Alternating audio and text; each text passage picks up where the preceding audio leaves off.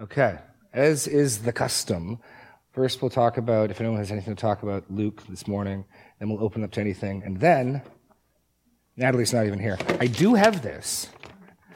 I do have this, but um, so, Luke, any questions on this morning in Luke? Yes.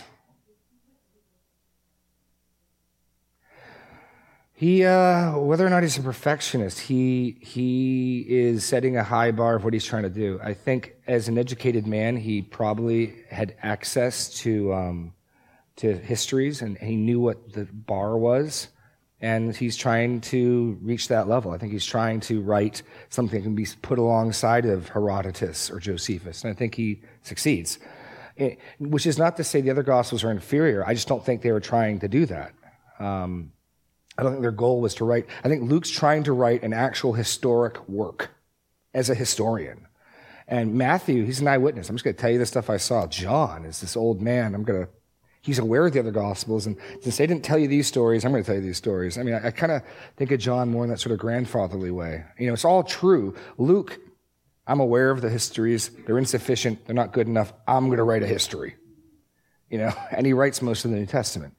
Um, and his detail and precision is just remarkable.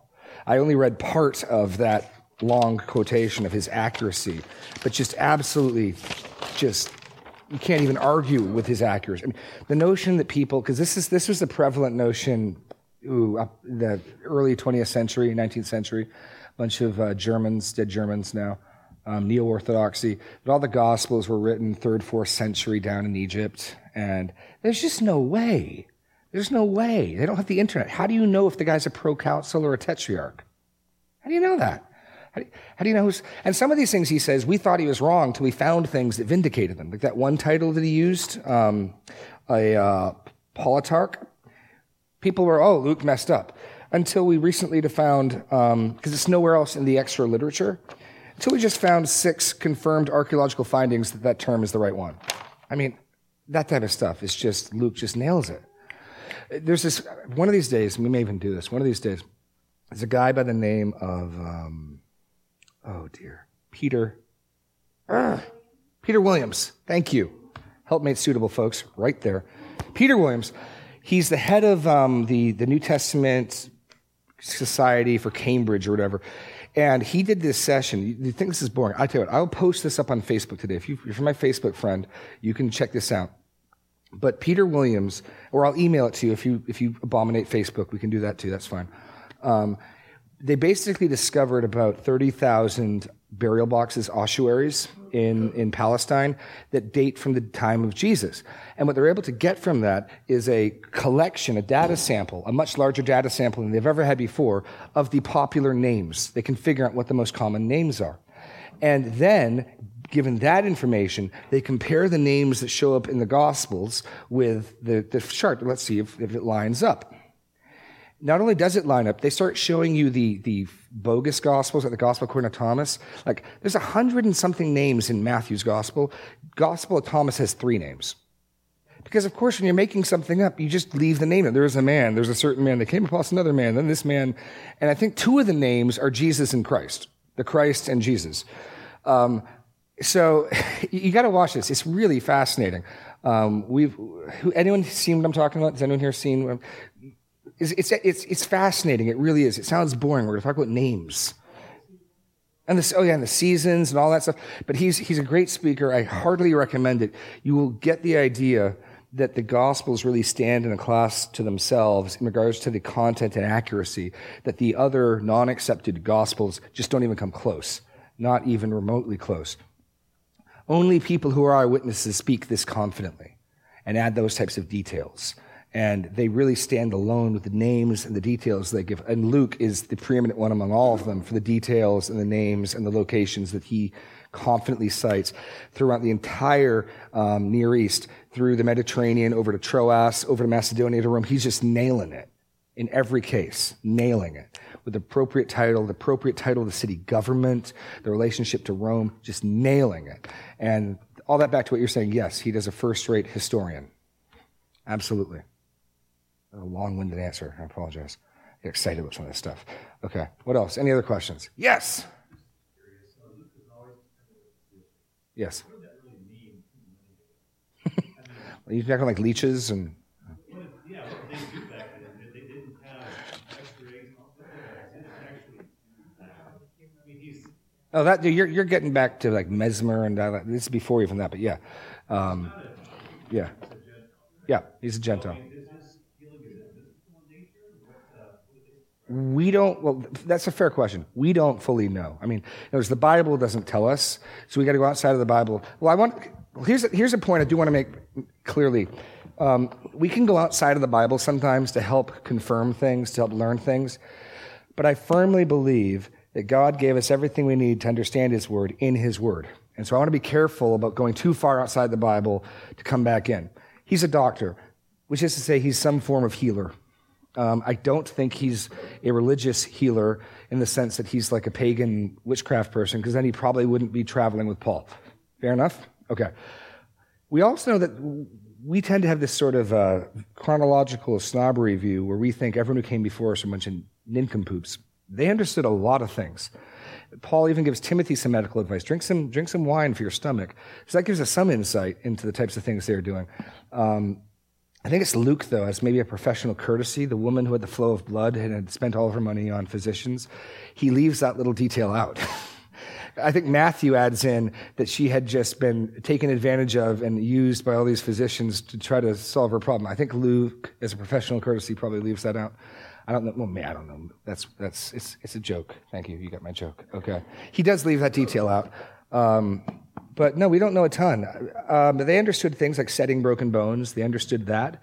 They understood um, a lot of things, and they probably had some weird ideas too about you know body fluids and moving them around the body and and other things and the, the ichors and all that stuff too. I don't know how much Luke bought into. I don't know what school he was trained in. Um, he's a physician, and from that, I gather it's not important for us to know with any more detail Luke's particular school of medicine for us to understand the gospel. Um, I don't know. We don't know. Yes, Zeb. Would it be reading too much into the fact that Paul refers to him as a beloved physician, like highlighting the fact that he is a physician? Would you reading too much into that to say that Paul trusted him as a physician, or is it just Luke, who may or may not be trustworthy? In one of the accounts in Acts, let's, let's go there. They're healing people, and Luke, I think, is participating in that. And, and the implication is quite, you could argue maybe Luke has a spiritual gift of healing, but I think, I think another plausible operation is alongside of Paul's supernatural healing ministry, Luke's actually doing medicine. Um, where is it? See, I should have written this one. I got notes in my office. Acts, let's try Acts 20. See if we can find it. Um, it's one of the we passages in Acts. Okay. Let's try. I'm in Luke. Wrong book. Come on. Acts 20. Um, okay, let me see if I can find this. Uh, Paul. Um, if we don't find this quickly, I'll give up. I, I got it underlined in a document on my desk somewhere, but. Acts 10:38? No, he hasn't shown up by 10:38. He doesn't show up till Acts 16. Um, what? 16 verse 10. Okay, let's try that one out, folks.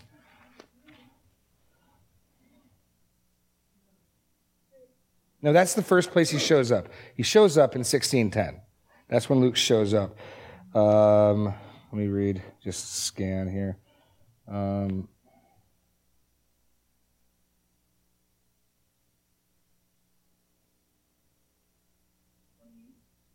Sixteen twenty-eight. Twenty-eight seven. Yeah, yeah. Okay, Acts twenty-eight. Then, folks, Zeb found it. No, but this is the cool thing. If you actually take the time to study the Bible, the details are there. You know, we, the details are there. 28 7.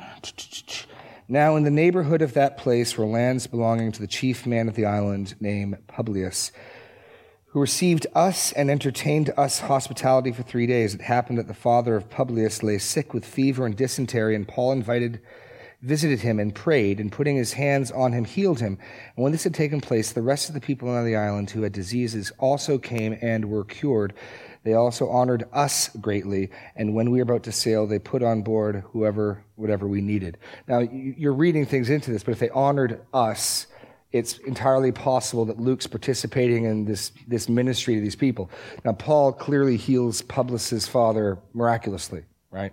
So, but who knows? We got a physician, we got people bringing the sick, and at the end of this ministry, the people honored not just Paul, but Paul and Luke and the rest of whoever's with them.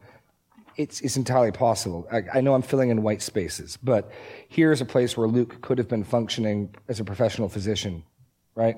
Um, that's as close as I can get to it for you. With yeah.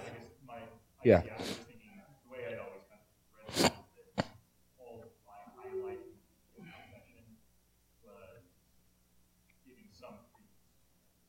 Oh no, absolutely. Oh, if that's what you're saying, no. By, by calling the if being a doctor was somehow like disreputable or or something, or if he was a terrible doctor, I, I don't think Paul would be honoring him with the title beloved physician. No, I think the assumption, beloved physician, this is this is my doctor. Yeah, well, I mean, I'm, I'm thinking like Matthew is not consistently referred to as the tax collector. tax collector. Right, right, right, right. But Bathsheba is always Uriah's wife. And uh, Rahab's always a prostitute. She's always a prostitute. It's funny. Yeah. okay, don't even go there, Jeremy. Don't even go there. Um, okay. Any other any other thoughts or questions? Um, did you guys?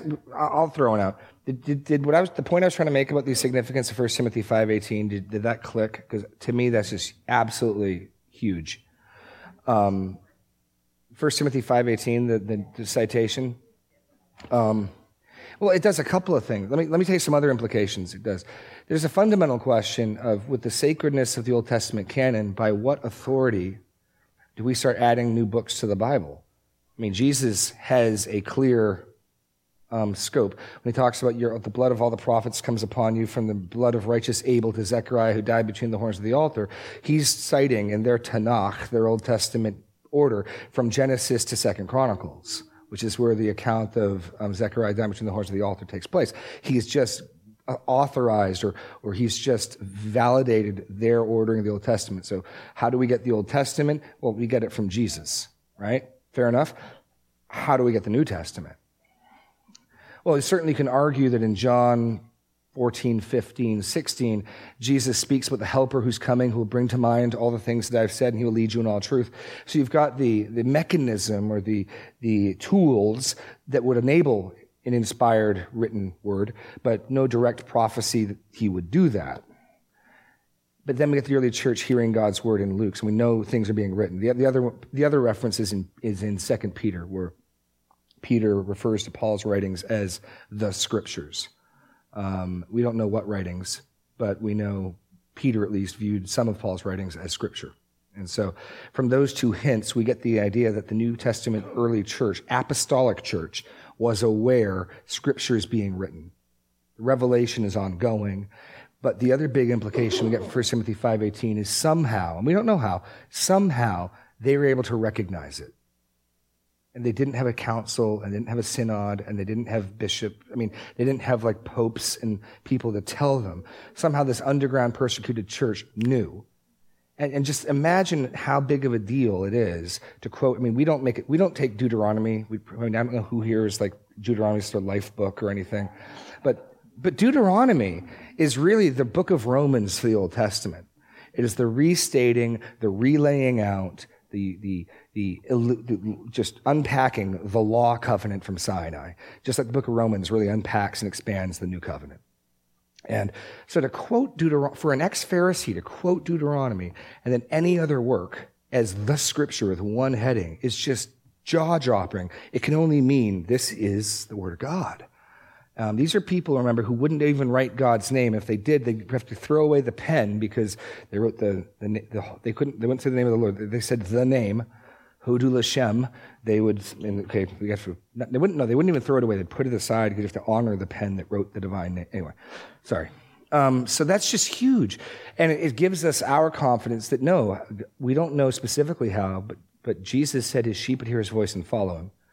And when God writes new scripture, clearly his sheep heard and treasured it. And it's helpful when councils confirm. It's helpful for me. I find encouragement from knowing that over 2,000 years, there really has been little to no debate over the canon of the Bible. I mean, for all of the attention people want to do to the Gospel of Thomas and stuff, the remarkable thing is how over 2,000 years, it's pretty stinking constant.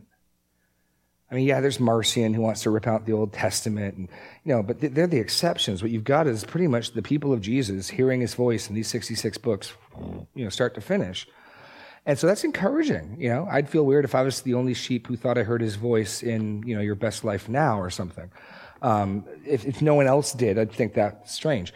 So it is encouraging that the rest of the people who say they're Jesus' sheep hear His voice in the same place.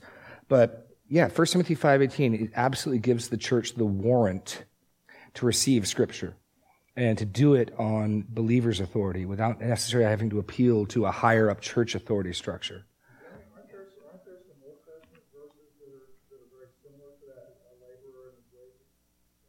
Yes, I spent this morning checking out both the Septuagint and the Hebrew copies to see when he says the scripture, the only close word for word citation is Luke. It's word for word Luke. And so it, it's possible that it's possible that um, Paul is citing some obscure translation that we aren't aware of of an Old Testament passage that renders it that way. It's word for word Luke. Like you, I, I, I cut and pasted all the Greek and checked them alongside each other because it's also similar to something he says in Matthew, except the Greek construction in Matthew is totally different.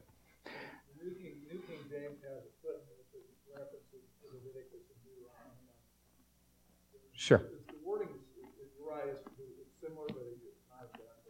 Right. The, the exact copy, though, is Luke 10 um, 7. So um, that, that's my understanding. It's, it's conceivable that he's citing Leviticus, but we wouldn't know what copy of like it doesn't line up with the Septuagint of Leviticus or um, some maybe some freehand translation of the Hebrew. It's conceivable. Admittedly, it's conceivable. Um, it is word, but when I saw it was word for word Luke, it's like, okay, if the glove fits, shoe fits, right? Glove. I just saw OJ lost his appeal this morning, so that's what I okay. Sorry. Um, any other questions about any of this stuff?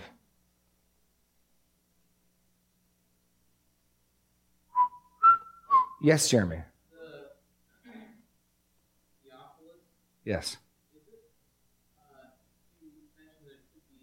Pseudonym? Yeah. Yeah. A lover of God. Theo, like theology, God, and Philo, like Philadelphia, city of brotherly love. So, it, it, well, except the most excellent and the only other uses Luke makes of that is a Roman official. And as you read Acts, one of the things that comes out is Luke is going out of his way to vindicate Paul as a social disturber it's always the Jews who followed him and riled up the city. Paul was trying to be peaceful. And since Paul, Acts ends with Paul's verdict in doubt hanging, I don't think it's a huge assumption to say part of what Luke's writing is a defense of Paul to a Roman official who may have some influence in his court case. Um, that's where it ends. I mean, he just goes out of his way time and time again. Paul didn't cause the controversy. Paul didn't stir things up. The men of Ephesus started the riot uh, because of the copper salesman. It was the it was Artemis of what's the, the coppersmith? What's his name? Alexander the coppersmith starts the riot because they're not making money selling their gods. It wasn't Paul who started the riot, they started the riot. It was the Jews who followed him from Thessalonica who started the riot. In every instance, Paul is being vindicated. Paul's always treating Roman officials with honor and with dignity, and they're always treating him that way. In other words, as you read Acts, one of the things you see is every Roman Paul has to deal with along the way. They have a respectful relationship. Him and Festus, him and Felix, the centurions, the guys on the boat. I mean, they set him free, and Paul didn't run free. He saved their lives. You start to see this theme. A theme in Acts is an apologetic or defense of Paul. You add in the fact that you've got an address that sure looks like it's to a Roman official. Okay, maybe Luke's trying to defend his friend while his verdict weighs in the balance. So it's, it's conceivable. It certainly is written to the church. Jeremy. But um, it, it, it um, I, I, do think there's a real person he's writing to, whether his name is Theophilus or whether that's a pseudonym. I do think there's an individual, a specific individual he's writing to. Fair, fair question, though. Yes, Zach.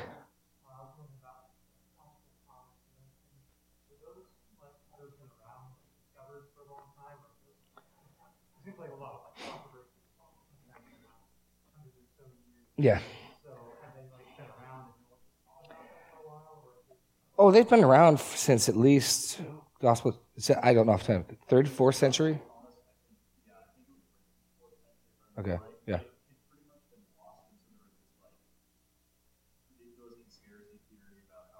Yeah. So other people referenced it, so we knew there was this document, the Gospel of Thomas, out there. Other church leaders usually referencing it and how it was rejected, but we know it's there. And then when they finally found some copies, that was a big deal, which is why you know. And then the Da Vinci Code comes out, and that makes it a big deal. Um, but it's like third century, and when it's try to universally rejected by the church. Besides which, like I said this morning, there's only one gospel, right? Luke's writing, literally, Luke begins kata um, Lucan, and same thing with according to, according to, according to. There's no death, burial, resurrection in Thomas. It's not a gospel. It's not a gospel about the death. It's a collection of sayings of Jesus. It's like these are a bunch of, and one little short narrative about Jesus raising some. Is that the one where the, the pigeons that turned from clay? As a child? Yeah, yeah.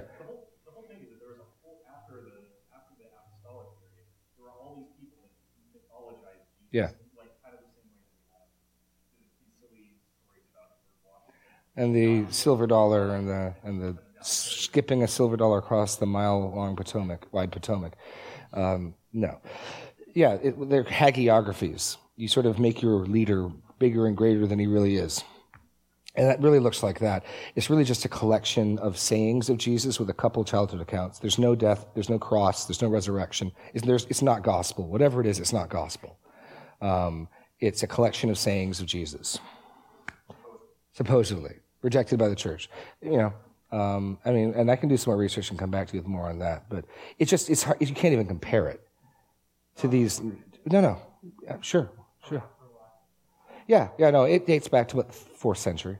Yeah. Um, by the way, they just found a fra- This is exciting stuff. Okay, they just found not just they're getting ready to publish Dan Wallace they're going to do it. But they're, they're going to publish, I think, in 16. They found a f- copy, a near full copy of the Gospel of Mark, which initial datings come in at 70 AD. No, it's 70. It, no, it's 70.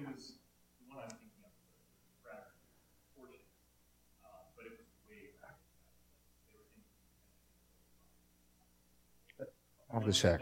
Yeah. I'm talking about the one where he's having the debate with Bart Ehrman and he brings it up and Bart Ehrman's like, whoa, whoa, whoa what? Yeah. Yeah, the mask. Yeah, the circ. Yeah, yeah. yeah. Okay. It wasn't full? Okay. Okay. Okay. Sorry. Uh, uh belay that. A partial mark. Yeah. No, no. Yeah. It wasn't written in the fourth century in Alexandria? Okay, cool. Um, no, it's amazing what they can figure out. Up to that point, our earliest Greek manuscript is Papyri 52, which is a fragment, postage sized fragment of John's Gospel. But because it's written on both sides, these guys, these people are smart. They can extrapolate from the size from, of the of the of the font, that the handwriting, just how much text, and they know the original size of the page. So you sort of make this blank page, and you figure out how far the lines are apart and how big the writing is, and they can figure out if what's on the back of this fragment should be what would be on the back of ours, and it is, which tells you at least at that section of John, there's no inserted text or missing text from our end. Does that? Do you get what I'm saying? Now, Yes. Oh, yeah. 150, 125. I mean, when they found that, all sorts of books had to get thrown out because you have no idea how many people just want to assume, um, oh, this is all written in the third and fourth century. Then you find a fragment of John from 125. Guess what? That's not true. You know, it's it's cool. So this one of Mark that they should be publishing, um, assuming the testing holds true, should be coming out in the next year, um, 70 or earlier AD crazy. I mean, understand, we're now talking about 30 years, 35 years from the events. There, I mean, there simply is not time. Well, I mean, and because here's the thing to get there simply is not time in 30 years with living eyewitnesses for mythological versions of the story to evolve. See, the, the classic understanding of the, the classic liberal understanding, pardon me, is that the stories of Jesus are kind of like the King Arthur tales. Um, takes hundreds of years to evolve. They keep telling and retelling the story, and as you tell and retell the story, it gets a little more fantastic, a little more romanticized. And what started out as an itinerant Jewish preacher who had some nice things to say about loving your neighbor turns into a megalomaniac who says he's God and who raises people from the dead. And they need the hundreds of years, and they need being removed from firsthand witnesses down in Alexandria to, to justify that type of theory. It just, there is not time for that to happen in 35, 36 years. It just isn't time. And so all that entire theory, just get rid of that, you know. And I mean, there'll be new attacks. I mean, it's not like the enemy's going to stop, but it's nice when, you know, a prolonged one for the last 150 years finally gets shut down. That's always encouraging. Um, And it's an effective one because ultimately, if they can undermine yeah, yeah, yeah, then they undermine the authority. right. Undermine the authority of Scripture, then Christianity comes. Oh, yeah, Which is why liberalism that denies the authority of Scripture is completely indeed. What do you really think about that? Elsa. Oh. I believe you. I believe you. Thank you for restraining yourself. The fruit of the Spirit is self control. Yes, Elsa. Yeah.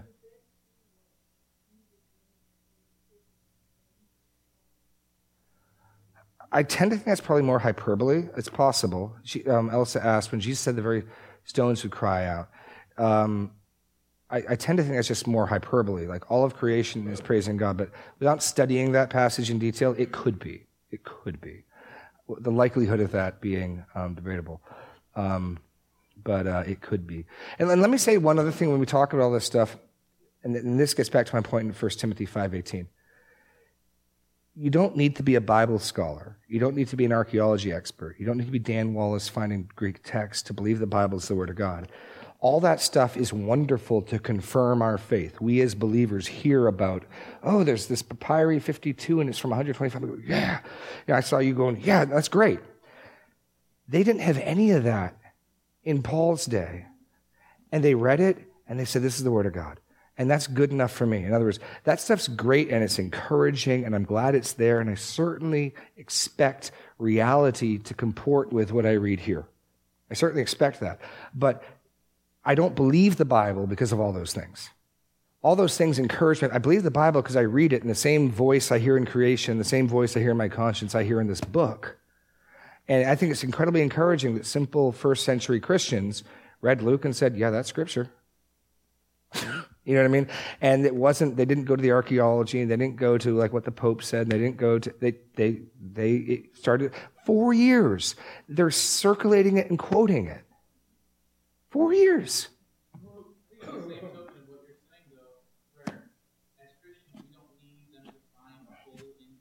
Right.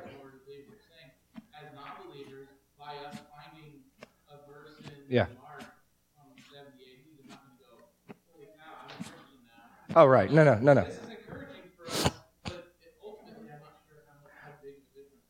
Well, it's it's mainly what it, it's it, you can silence what's, what's Calvin's phrase? Silencing the mouths of the obstreperous. Obstreperous. There it is. Um, what these types of work can do is shut the mouths of fools. It isn't going to make anyone believe anything.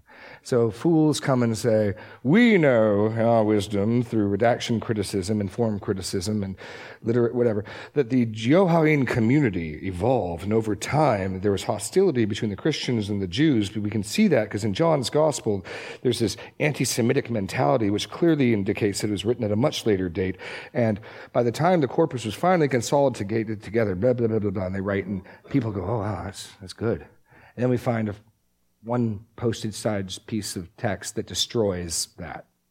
Oh, they'll come back with some new, perverse, stupid thing to say, but there's a certain amount of satisfaction in watching a fool's mouth get shut.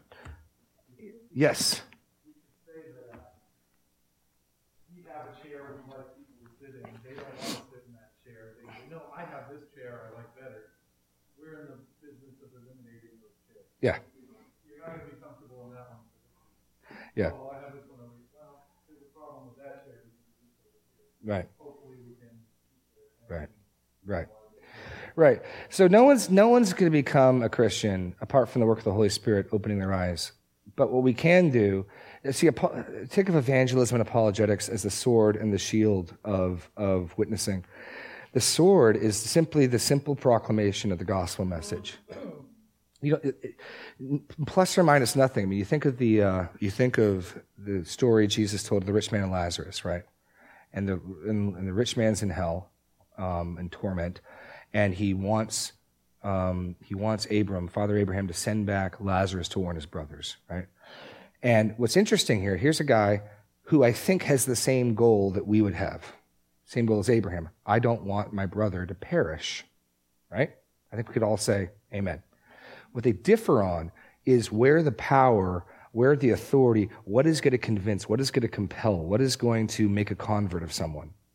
And he says, Abraham says, they have the scriptures, let them hear them. So Abraham says, their best chance is this.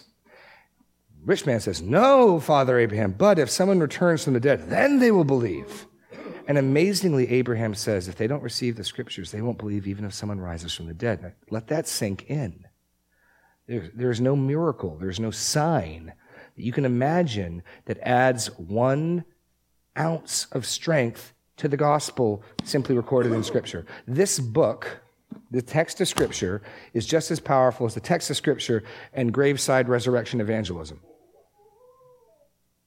It's a remarkable claim.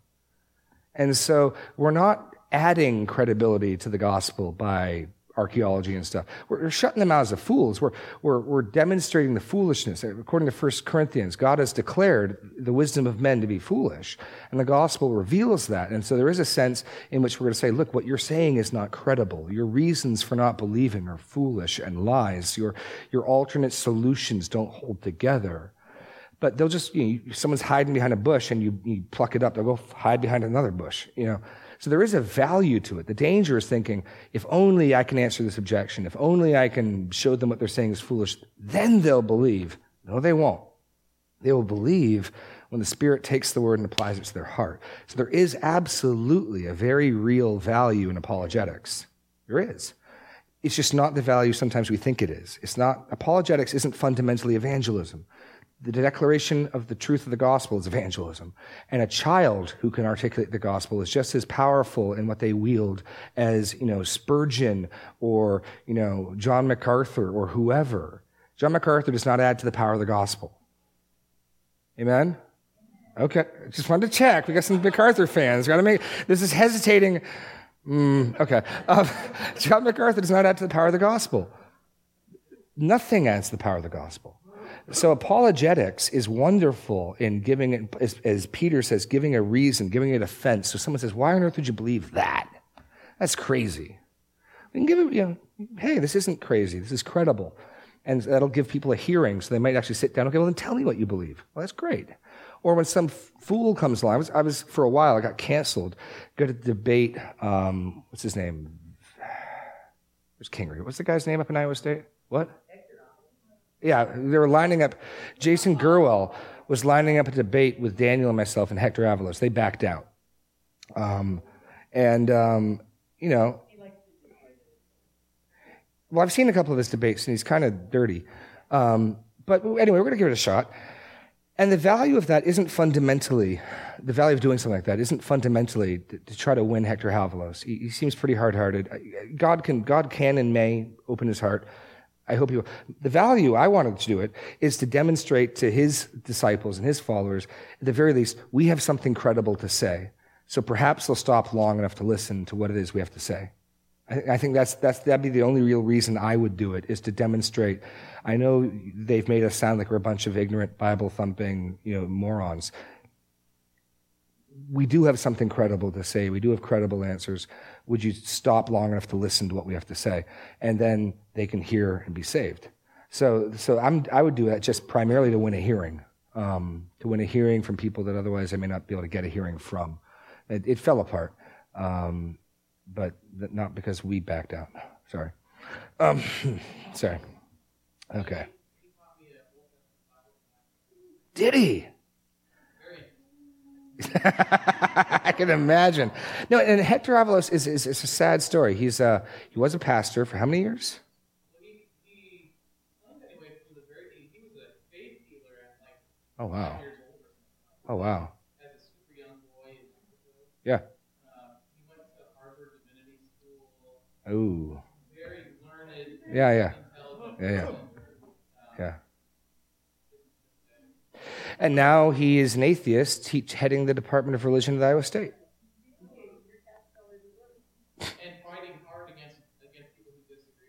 Yeah, yeah, yeah, yeah. He, when I say he fights dirty, he he um, there's a debate with him and William Lane Craig, and he'll he'll basically try to demonstrate it's an easy tactic. Once you get this tactic, it's easy to see, but it can be impressive if people don't understand it. He'll put up some slide of some like old manuscript, and he'll be like, "Dr. Craig, um, I'd like to get your thoughts on this." Um, and Dr. Craig's like, "Yeah, I'm not prepared to speak to that. Like, I'll do some research. I'll come back." Oh, don't you recognize it? Because you referenced it in one of your books. So I thought, like, look at it again. Does it seem familiar now? And what he's trying to show is this guy doesn't know what he's talking about, which I mean, you could reference a text and not see the photograph of it. you know what I mean? Anyway, he does stuff like that, and then he'll come back five minutes later. Oh, here's the, one more time. Does this make any sense now? And, and it's very effective for people if they don't think critically. Oh, yeah, that guy's a moron. He doesn't know what he's talking about. But really, it's kind of pointless. Um, anyway, anywho, Hector Alvarez, you can pray for him and for those. Avalos, Avalos, Hector Avalos, sorry. And for those um, under his influence. We got 15 minutes. Anything else? Yes. Um, there's no other recorded Theophiluses in Scripture. Um, we do see from extra biblical writings the names does appear. It's not unheard of. It's not unknown of. So it, it, it very well could be a real name. There are no other Theophiluses in the Bible. Um, but stepping outside of that to external evidence, it, it appears as though it very well could be a real name. It's also just such a convenient name that it could be a pseudonym. We don't ultimately know. Um, but it, it, it's not like some made up name we've never heard of anywhere else. There, there are Theophiluses in the ancient world. Good question. Anything else? Yes.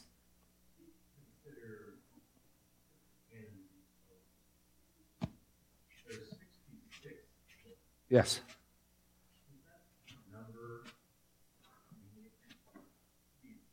I mean, something.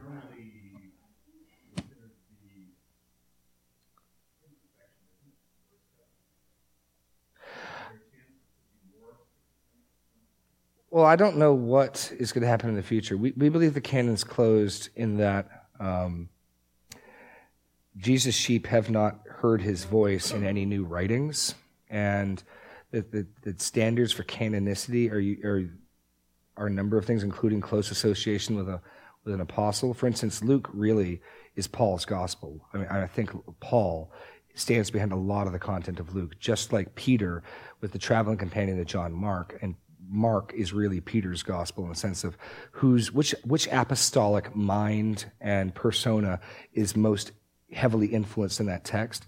Well, John Mark's the, is the student of Peter, and Luke is the traveling companion friend of Paul. And there's a whole list, we don't have time to look through them, of phrases that Luke uses that are echoed in Paul's epistles. Just similar little way that the words are used, just the way you pick up when you're with somebody, their figures of speech, their patterns of speech. There's a lot of Paul's shadow echoing through Luke. So Luke is really accepted in part when the church came together hundreds of years later Luke's close association with Paul is what gives him the apostolic credentials to get into the Bible from the Council of Nicaea's point of view. Um, just as John Mark's close association with Peter is what gets him in at the Council of Nicaea. Um, so there are no living people who've seen the risen Lord and his sufferings. So that's one of the reasons we believe the canon to be closed. But but God can do what he wants. I'm not aware of a reason why God couldn't author a 67th book of the Bible tomorrow. I have no expectation that he will, but I'm not aware of him constraining himself such that he could not do that if he chose not to. I'm certainly not looking for it. I would expect the same level of authentication, though, to the message. Go to, go to Hebrews 2.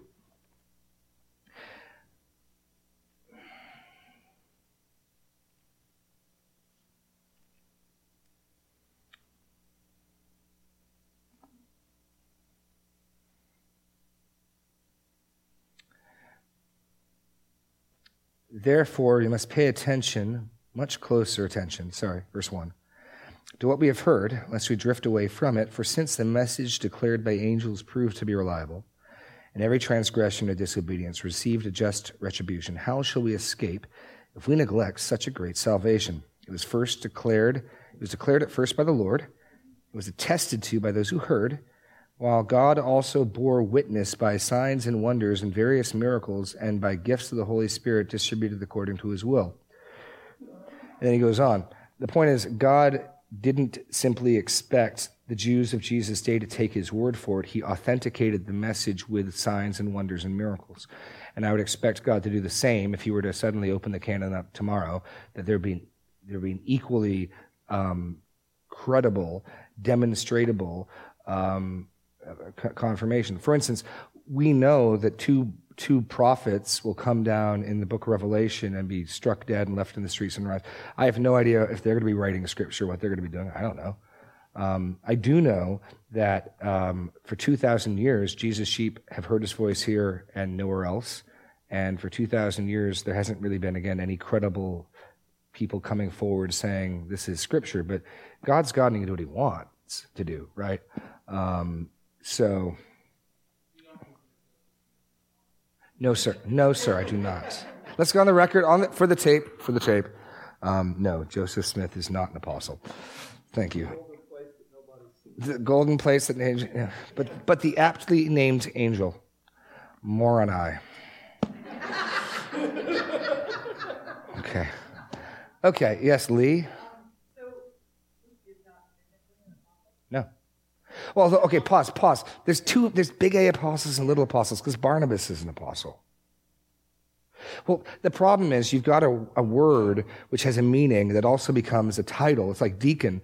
Deacon is just a servant, but it's clear deacons are also a formal title for office holders, which is why there's such a debate over female deacons because Phoebe is called Paul's art, your servant and minister, your deacon. So is he just simply saying Phoebe is a servant, or is he saying she's a, she holds the office of deacon? Well, the same thing happens here. Apostolos is a sent one, a messenger, an envoy, someone sent with a message. And so Barnabas and other people are called apostles. They're sent with messages. And yet it's clear in other places where Paul says, Am I not an apostle? Have I not seen the risen Lord? He is not saying, Are you trying to say I haven't been sent? He's, he's claiming to be an capital A apostle. And so you got to go into context to figure out when you see the word apostle, are we just talking about a sent messenger? Or are we talking about capital A, office holding apostle? Interesting again that there's 13, 12 tribes of Israel. There are 13, 12 apostles. Interesting. Um, yes. I, I, don't know if they draw lots. I don't understand. No, I don't know. Um, okay, six minutes. Anything else? Anything else from Luke or anything else? Six minutes. Okay, we can dive into the handout and the Holy Spirit for six minutes. And we will discuss one simple question from that handout.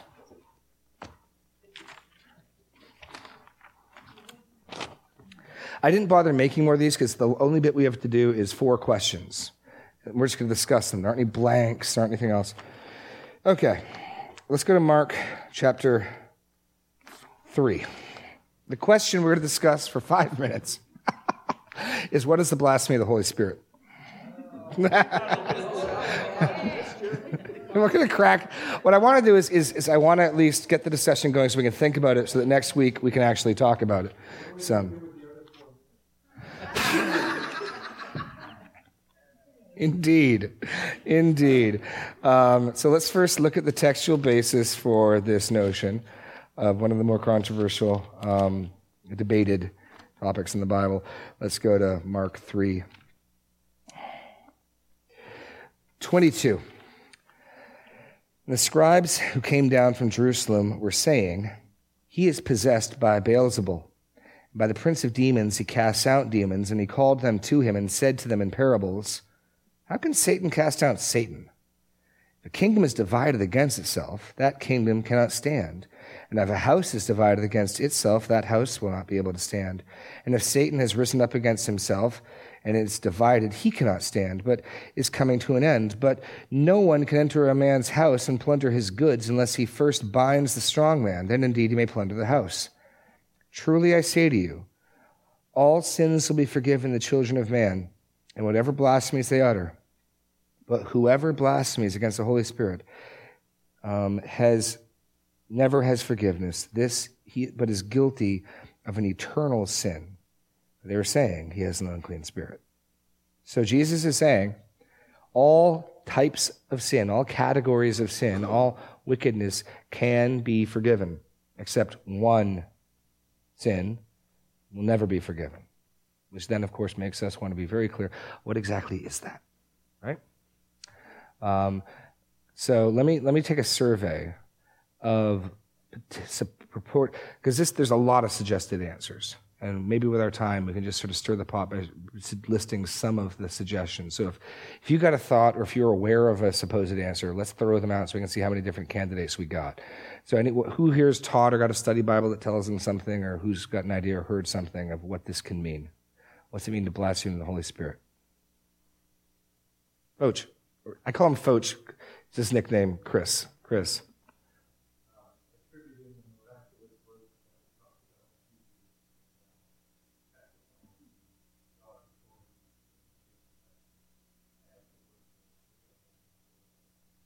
Okay?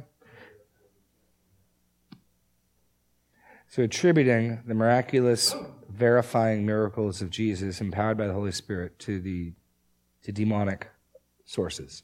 Okay? What else? What other things could be possibly blessed with the Holy Spirit? Yes, Sue. not trusting in Christ. Under this view, what's the unforgivable sin? Not trusting in Christ is the unforgivable sin. That's certainly a view, absolutely. I'm not going to try to sort out the answers this week. I, I was led to the Lord, or very nearly, well, the, the pastor I first started begin talking to when I was first getting saved, he thought it specifically meant to curse the Holy Spirit. Like if you were to utter some blasphemy or curse the Holy Spirit. That's what he thought it was. You know, um, so you can curse Christ, and that's wicked, but it can be forgiven. You can curse God, that's wicked, and it will be forgiven, but you cannot curse the Holy Spirit. Under that logic, um, uh, comedians and noted um, magicians Penn and Teller, in an effort to get people to stop evangelizing them, did a YouTube challenge where if you would utter a blasphemy towards the Holy Spirit, I think they'd give you a dollar or a Coke or something. And they've got thousands of, of people uploading YouTube videos of them saying, I curse the Holy Spirit. Because basically their logic is, according to Christians, once you've done that, you can't be saved. Now maybe they'll leave us alone. It's sad. It's very sad. Um, that's, that's certainly one view. Anything else? Anything else? Yes. Get your study Bible answers. And she's just going to read out the study. Sorry. Go. I can stop now. Go.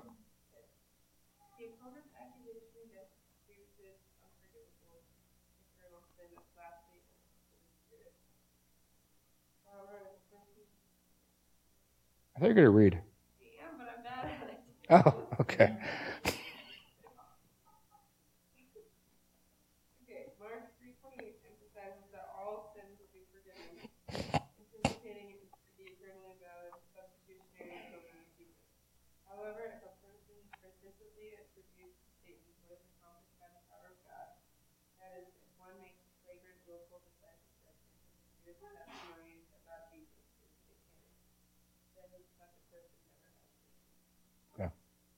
Interesting. So that's a slight nuance what Chris said, or, or there's, there's the view that Chris laid out has two versions of it, and they cited one of them, and you didn't specify which version you had.